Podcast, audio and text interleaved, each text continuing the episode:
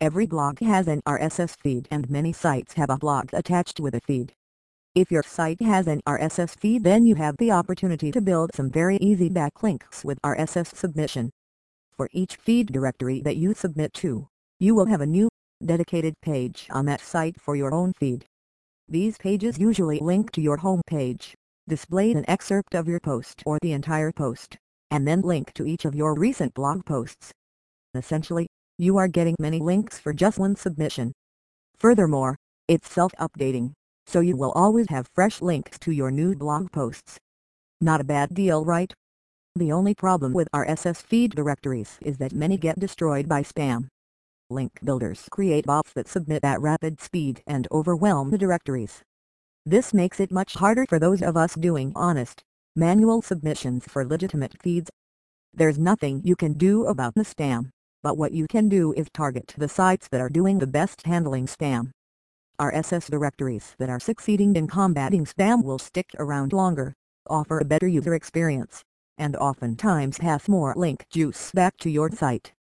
How to find the best RSS directories You know why you should be submitting your feed for links, and why you should submit to high-quality directories. Now you just need to know how to find these high-quality directories. I have a couple guidelines you can use during your search.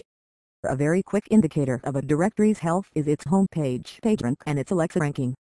You can install extensions on whatever browser you like to use in order to quickly check these metrics. Within a couple seconds, these factors give a rough estimate of the amount of traffic the site receives as well as its general authority in the eyes of Google.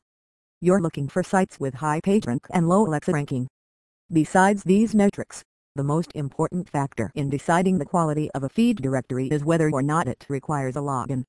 Simply by requiring that users sign up and login in order to submit a feed stops a vast majority of spam for a few reasons.